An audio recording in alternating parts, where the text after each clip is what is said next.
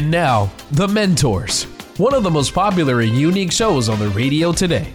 Each week, one of our four remarkable CEOs, including Tom Lord, John Phillips, and Rick Brutico, will challenge your thinking about life and work sought after for their success and for consistently putting people first, treating employees and customers with respect, and helping others succeed. Now, these same CEOs, the mentors, want to help you achieve your highest level of profitability, success, and personal fulfillment in life, at work, and in business.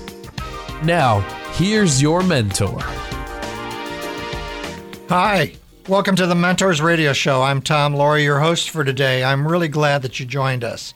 Have you ever hit the wall and had to make a major change in your life or your career? Have you wondered how you need to get a to go about that to have a successful endpoint? Well, we'll be tackling these questions and more with a guest who has seen it all. Before we dive in, though, three quick reminders.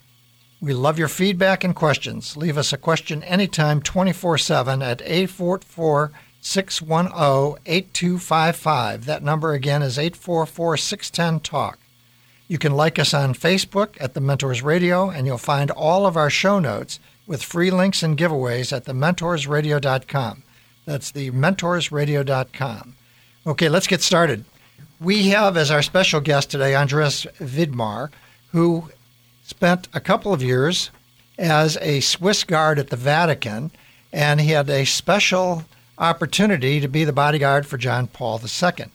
Andreas is also the author of a book called the, the Pope and the CEO, which we're going to talk a great deal about in terms of lessons learned as he worked with John Paul II.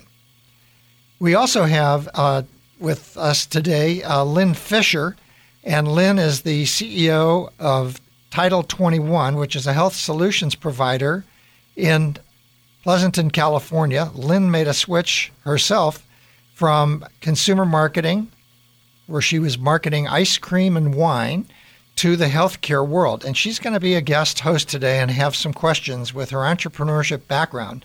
Uh, Andreas is the assistant professor of entrepreneurship and the director of the art, and Carlyse Ciocca, I may have said that wrong, Ciocca, Center for Principled Entrepreneurship at the Catholic University of America's Busch School of Business and Economics.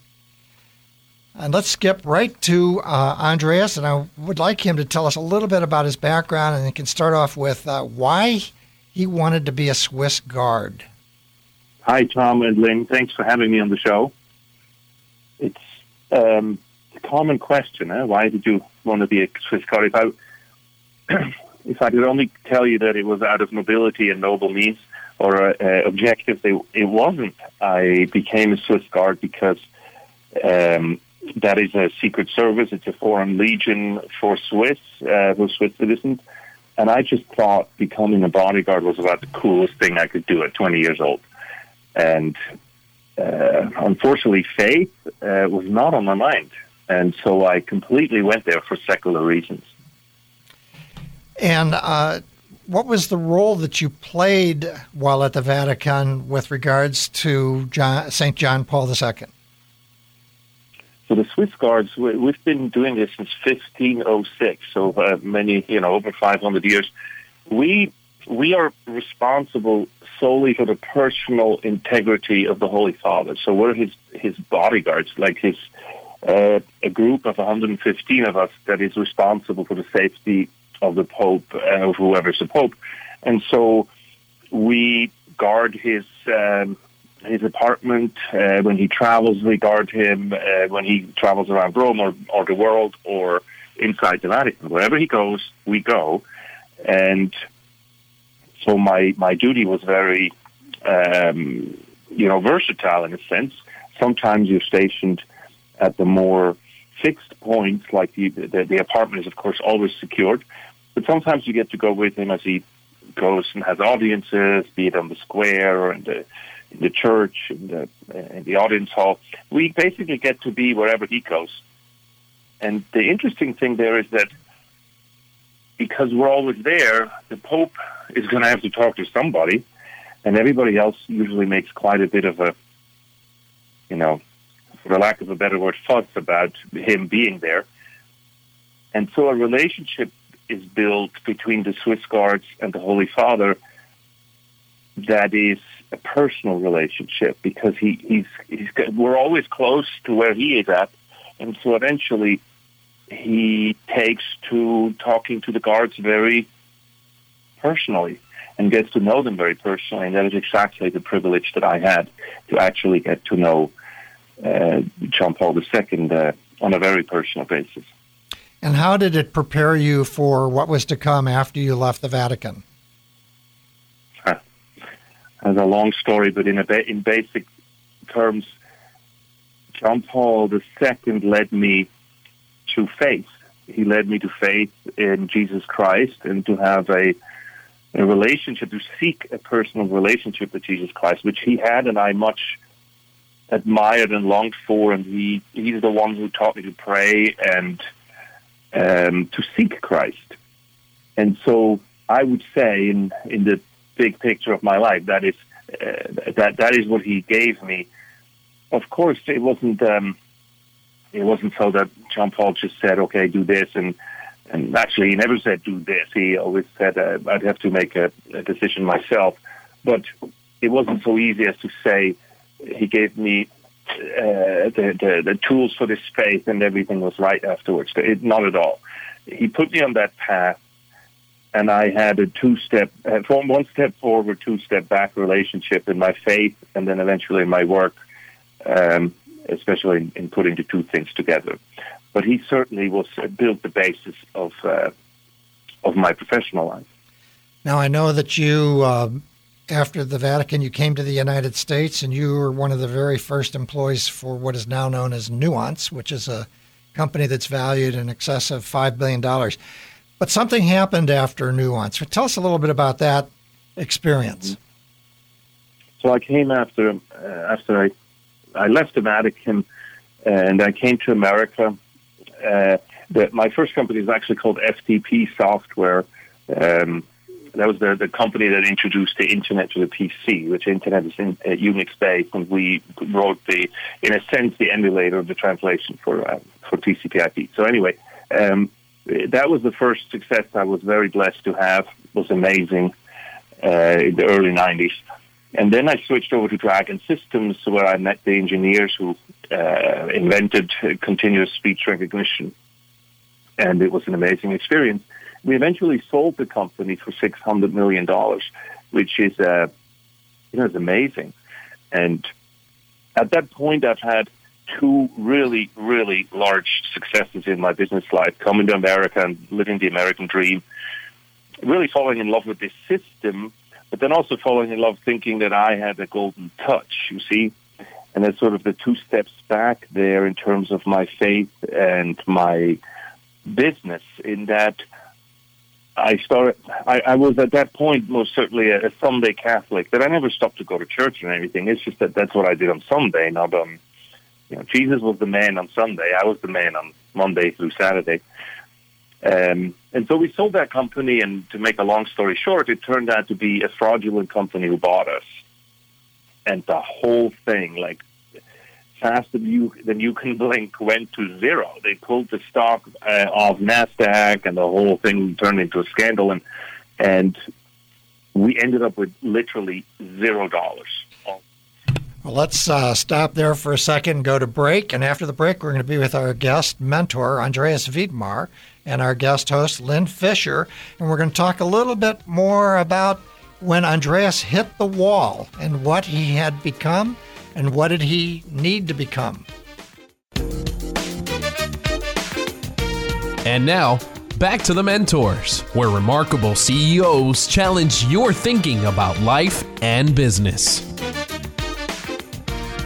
Hi, welcome back. If you just, just joined us, you're listening to the Mentors Radio. I'm Tom Loarie, your host for today. We're talking with Andreas Widmer who is the assistant professor of entrepreneurship at the Catholic University of America's Busch School of Business and Economics.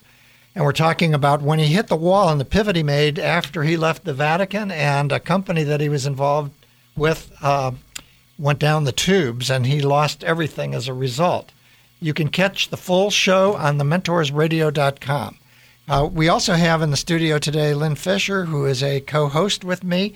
And I know Lynne had a question about hitting the wall. Yes, thanks, Tom. Andreas, thank you so much. I really enjoyed um, your book, The Pope and the CEO. And in your book, you post questions of reflection at the end of each chapter, which I found to be very helpful. So, looking back on your career at FTP and Dragon Systems, and when you did hit the wall, do you look back at those experiences that they were a blessing or a curse, or how do you reflect on those experiences given where you are now in your career?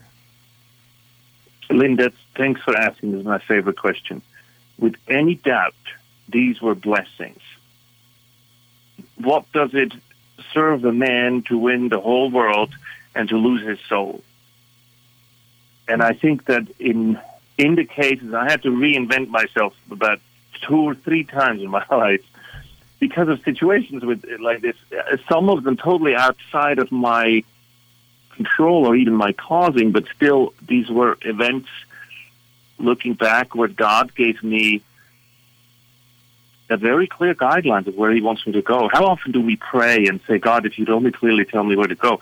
Well, He did clear, tell me a few times, all too clearly, where He wanted me to go. And that's uh, that's a great blessing. And so I sort of think back of Israel in the Old Testament that gets these corrections. And I'm actually glad for these connect- corrections because they give me a chance to really uh, reflect on God in my life. Mm-hmm. So, what advice would you give someone who's just hit the wall? Well, it's difficult to uh, have the distance to it. So you go through all the, you know, you go through the grieving process. When somebody asks me, so what do you do after you lose six hundred million dollars? A, a, group like that uh, of us who managed, who who ran, uh, who owned uh, Dragon Systems, what do you do?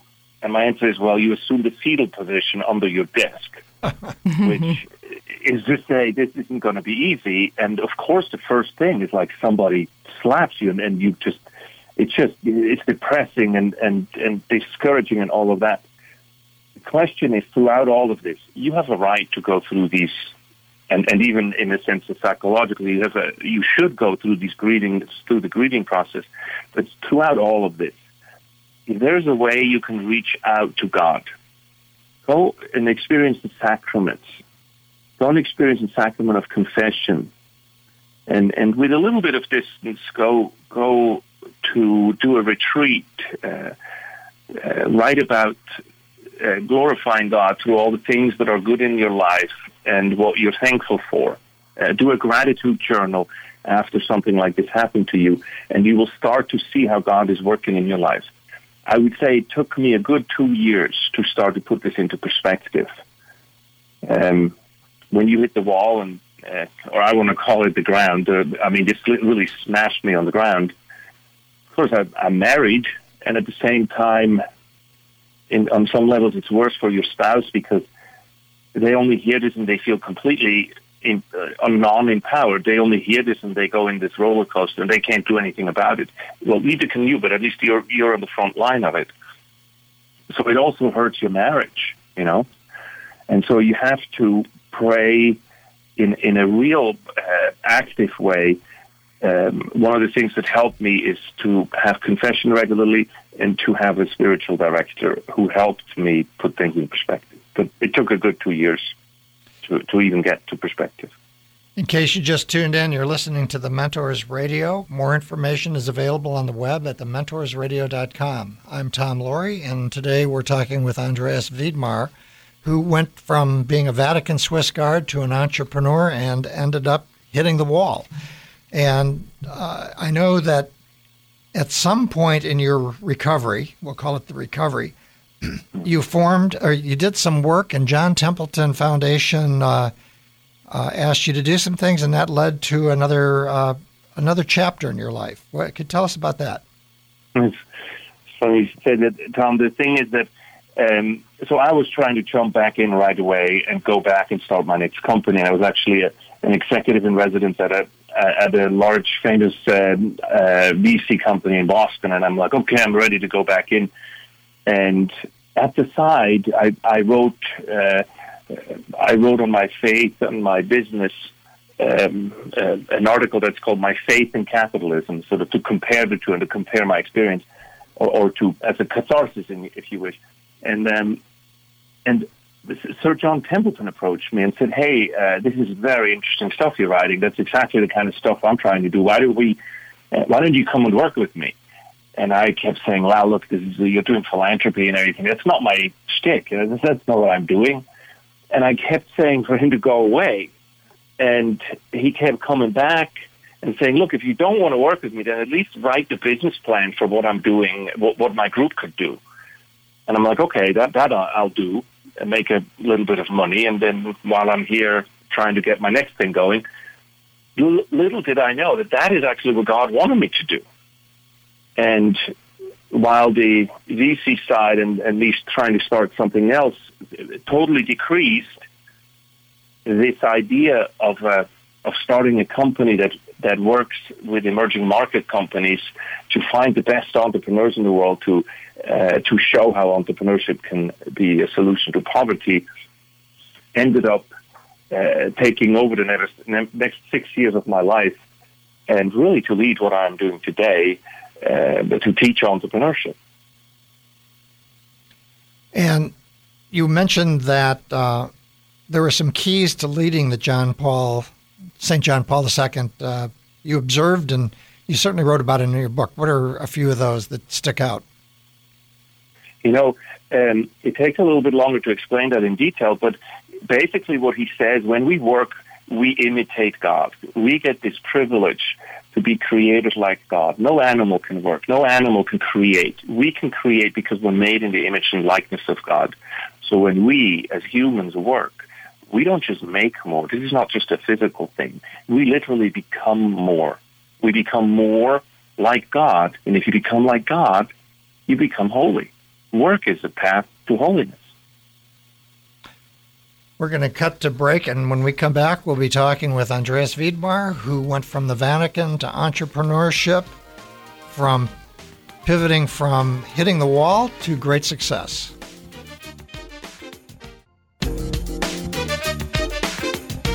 And now, back to the mentors, where remarkable CEOs challenge your thinking about life and business.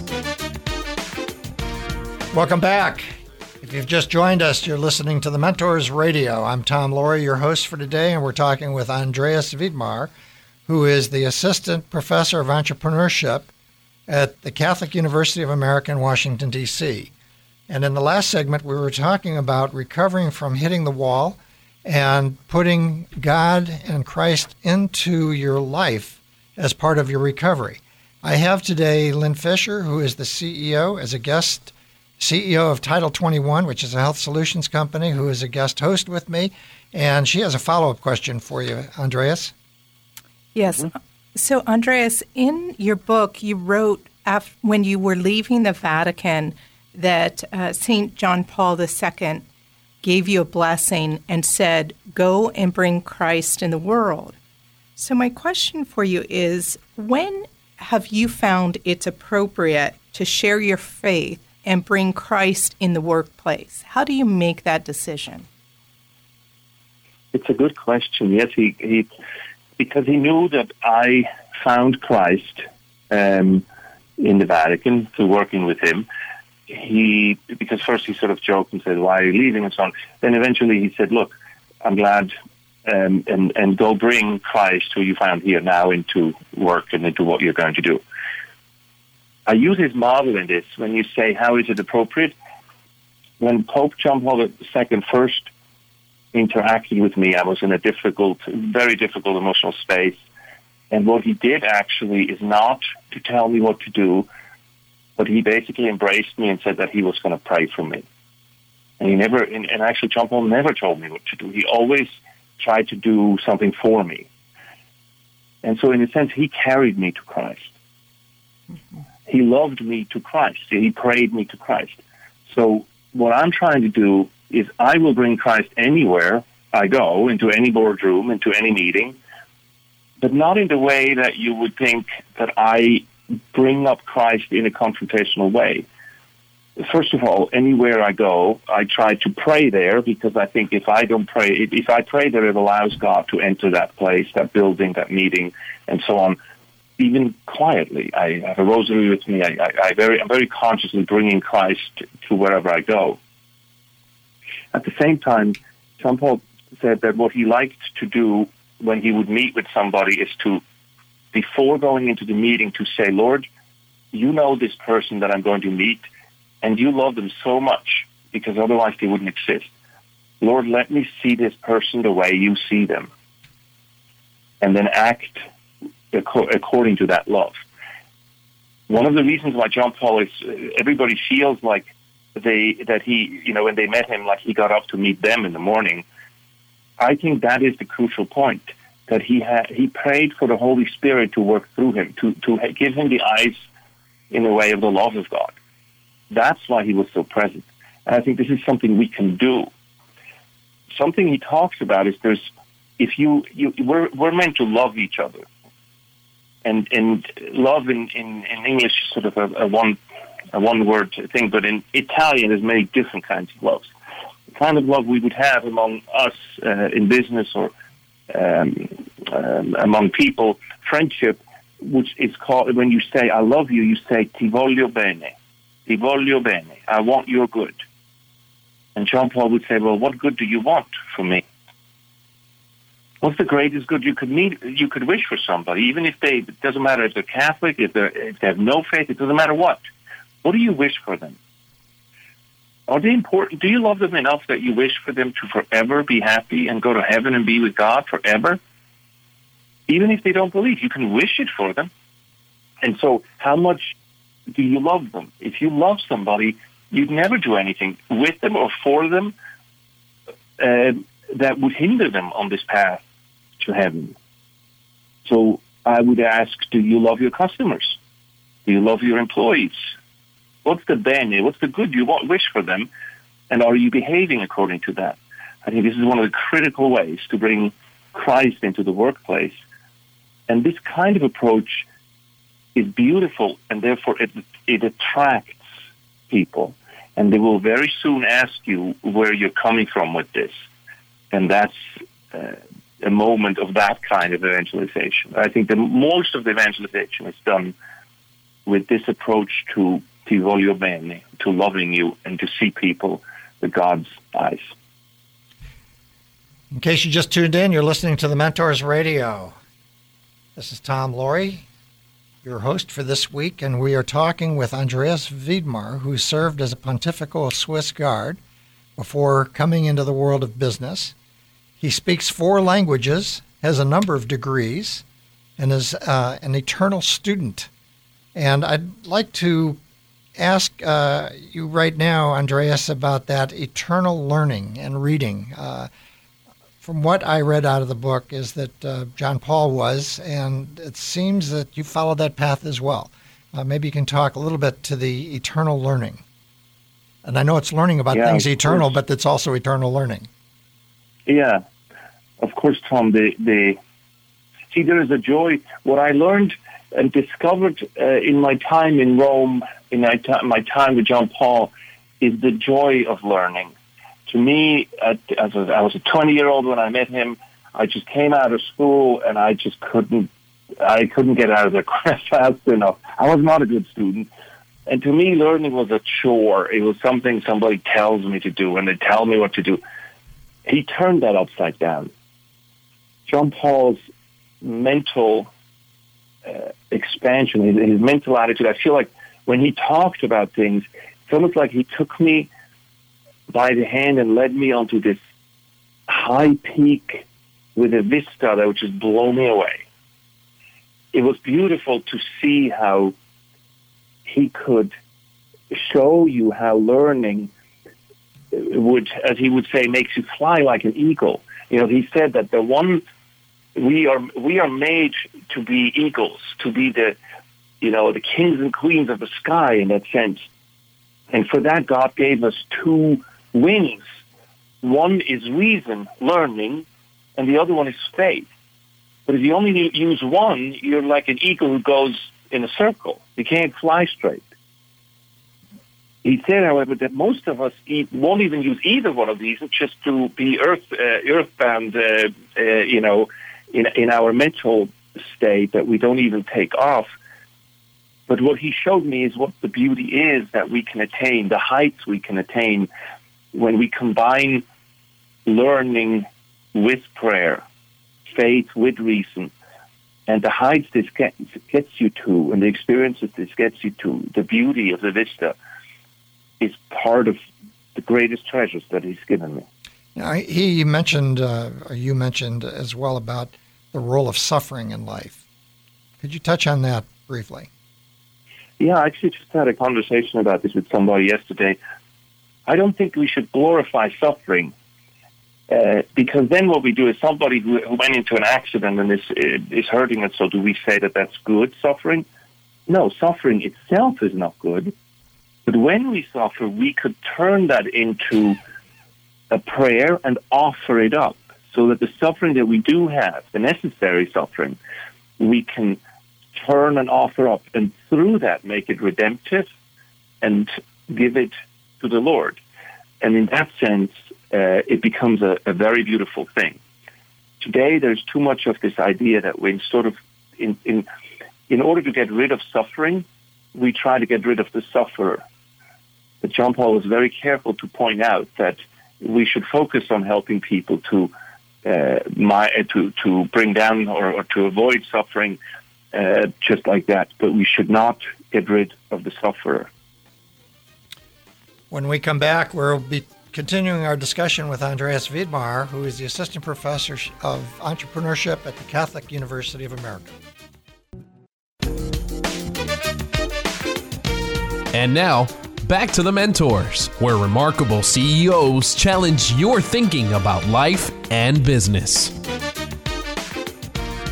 In case you just tuned in, you're listening to the Mentors Radio. More information is available on the web at thementorsradio.com. We uh, really love your feedback. Uh, you can like us on Facebook. You can leave a question anytime at 844 610 Talk, 844 610 Talk, and you can find all of our show notes with free links and giveaways at thementorsradio.com. That's thementorsradio.com. Today we are talking with Andreas Widmer, who not only uh, left the Vatican to go into the world of startups with the, the bumpy ride that it offers, He's also been a featured, uh, he's authored a number of articles and has been featured in the Financial Times. He's been on CNN, ABC, NPR, Wall Street Journal Live, Huffington Post, and many more, including the Vatican Radio, which is no surprise. Now, what I'd like to do is shift gears a little bit and talk about what you're doing at Catholic University. How did you find yourself moving from capitalism to the academy? yeah, God is wonderful. Eh? actually, uh, this it was just like my shift uh, to go into philanthropy with Sir John. Is that uh, a, a, gentleman uh, who worked at CUA, um, Andrew Abela, read my book, and he was a professor of marketing at CUA at the Department of Business and Economics, and he read my book and he called and said, "Hey, this is great." Um, I teach this, and would you come and help us? Uh, you know, would you come here and, and lecture for me? You know, just just come as a guest. And before you know it, we talked about how he had a dream to start a, a really Catholic business school, and that was just uh, unresistible. And and so I joined him in the effort to start um, the, the, Catholic business the business school at Catholic University, which is meant to be a business school that is built upon the social teaching of the church and that pursues excellence in faith and excellence in business and to show that business is a force for good. And in your book, you talk about what why a business exists. Could you share that with uh, our audience? Yeah, businesses actually exist in my my view for three things. The first thing is to create. Um, when we when we make something out of nothing, that's always an imitation of God. Only God can do this. Like God created the world. In a sense, we have this invitation to continue creation uh, through our work. Um, if that is so, then what we have as a duty in within a company like this is to allow everybody who who comes in touch with or in contact with this effort of ours of creation to also uh, use this as a path to holiness. So the, so that means we should support others in their path to holiness through what we do. So again, first objective is to create.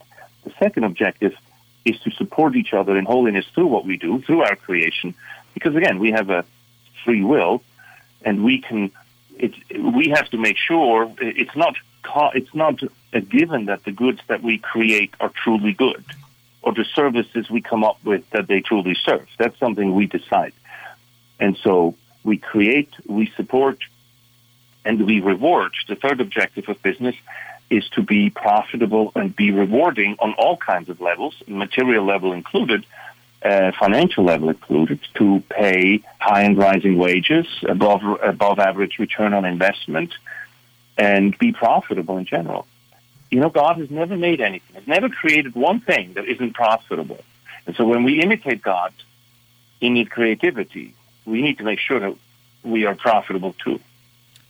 In case you just tuned in, you're listening to the Mentors Radio. More information is available on the web at thementorsradio.com. And you can go to mentorsradio.com to list to this show and past shows.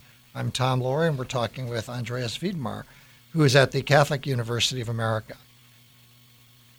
Andreas, what advice would you give a recent college graduate who may not have um, a lot of direction, may not have a exactly their life's purpose figured out, and they may not even have a mentor at that point.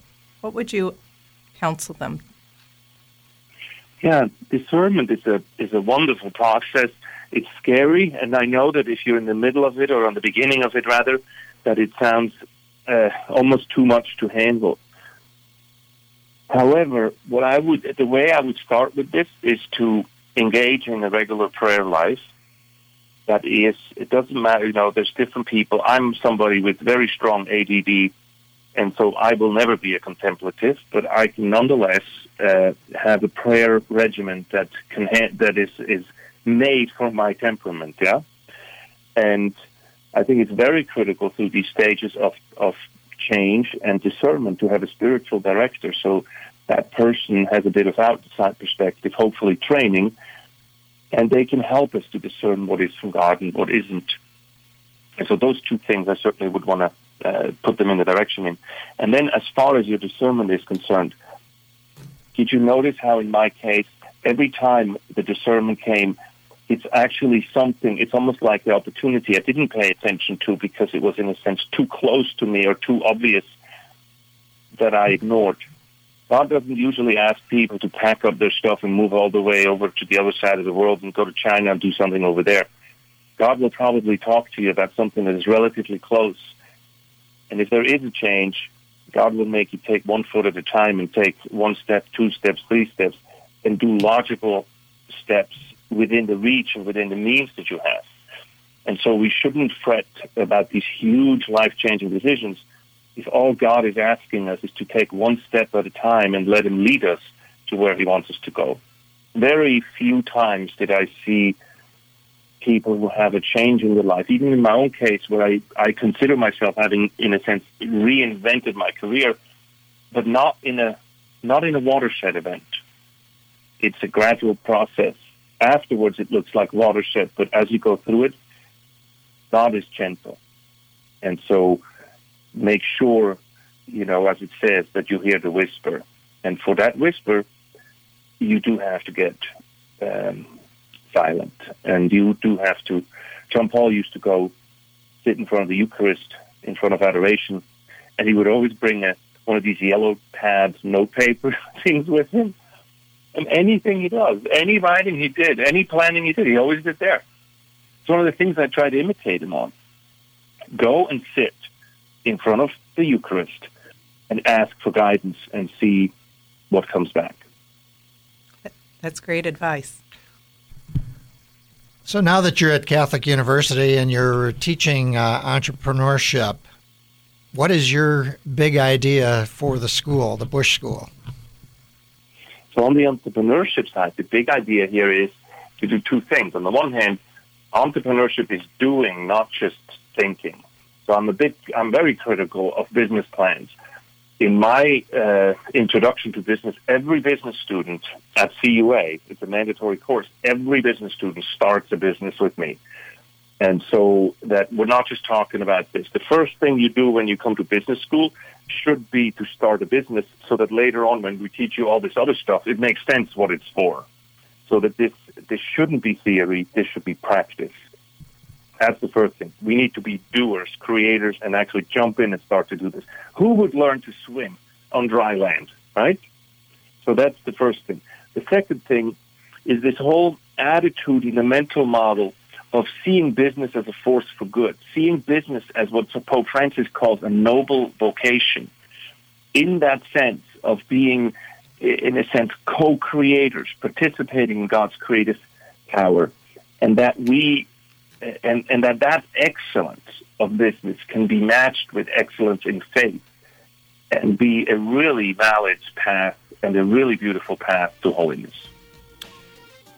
We're not going anywhere. Please stick around as we continue our discussion with Andreas Widmer after the break. And now, back to the mentors, where remarkable CEOs challenge your thinking about life and business.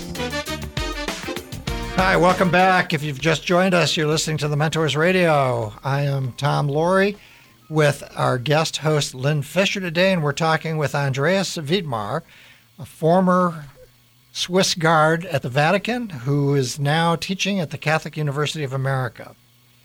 In your program at uh, CUA, what uh, changes have you made based on, or what changes, and how would you differentiate yourself from other uh, business programs? And how have you been impacted by technology and, and, mm. moving in that direction? So, so we of course didn't have to make any changes because we're a new school. We're number twelve. So, Catholic University of America is the Pope's university in America.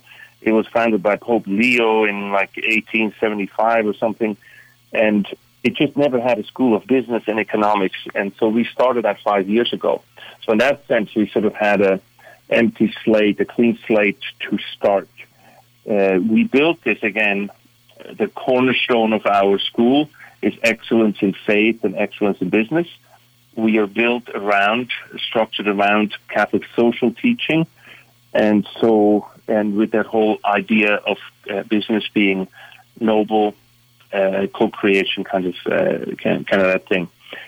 As far as that, that, so that's our key differentiator. We're a really truly Catholic business school.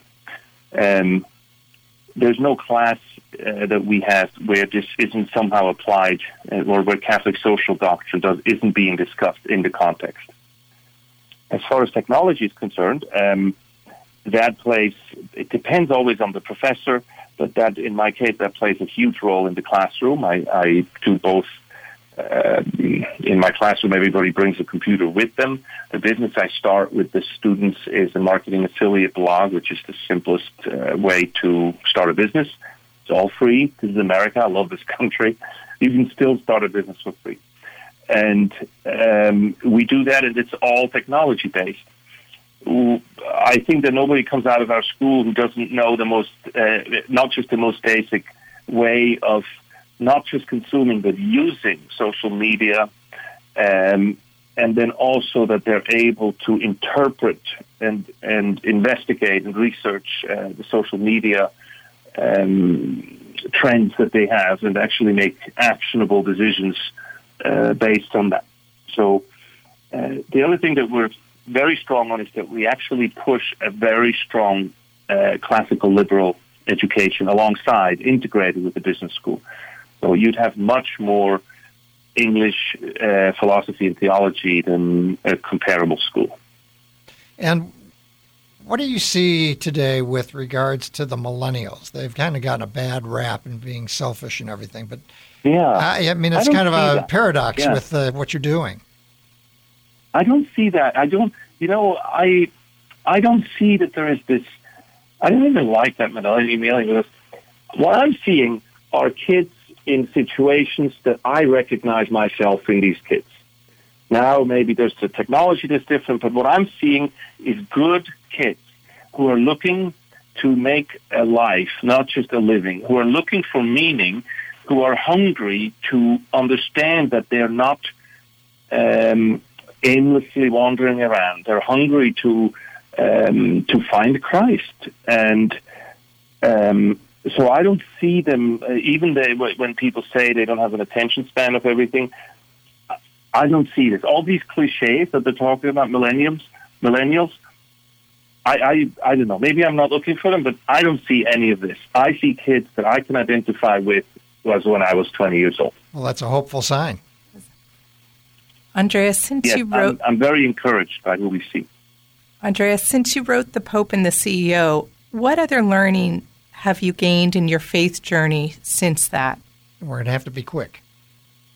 It's just, there's a lot of things I've learned since then, but the most important thing is to deepen and to have more personal peace and, in a sense, be more detached with the outcome, not with my effort, but with the outcome of what it is that we're doing. If I am pursuing the, God, the will of God, then what comes out of it? If I put in all I can, and it's at the, un- at the end of that, the outcome is God's will, then I want to be, to begin with, have a deep peace, to be welcoming uh, whatever the result is that God ordains.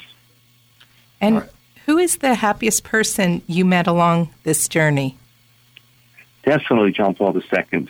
But a second, a close second would be Mother Teresa, who was just her smile was just uh, an angel's smile. Very impressive. Once you've seen it, it's just it burns. Uh, it positively burns into your heart. Well, listen, we've run out of time. It's really been fun having you, Andreas. Thank you for being my guest. You've been listening to the Mentors Radio Show. I'm Tom Loarie.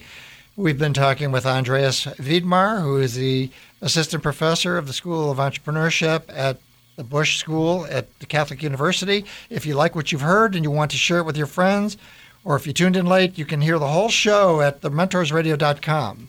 We will look for you there. Join us next week and at this time for the next edition of The Mentors. Until then, on behalf of Rick Brutico, my guest host today, Lynne Fischer, and myself, Tom Loarie, be all that you can be and keep the candle lit for all who struggle in the darkness. It's been The Mentors, where remarkable CEOs challenge your thinking about life and business. To get more information about the program or a sponsor, to download a podcast of today's show, or to leave a question for our host, go to thementorsradio.com. That's www.thementorsradio.com. The preceding program copyright CBJ LLC. All rights reserved.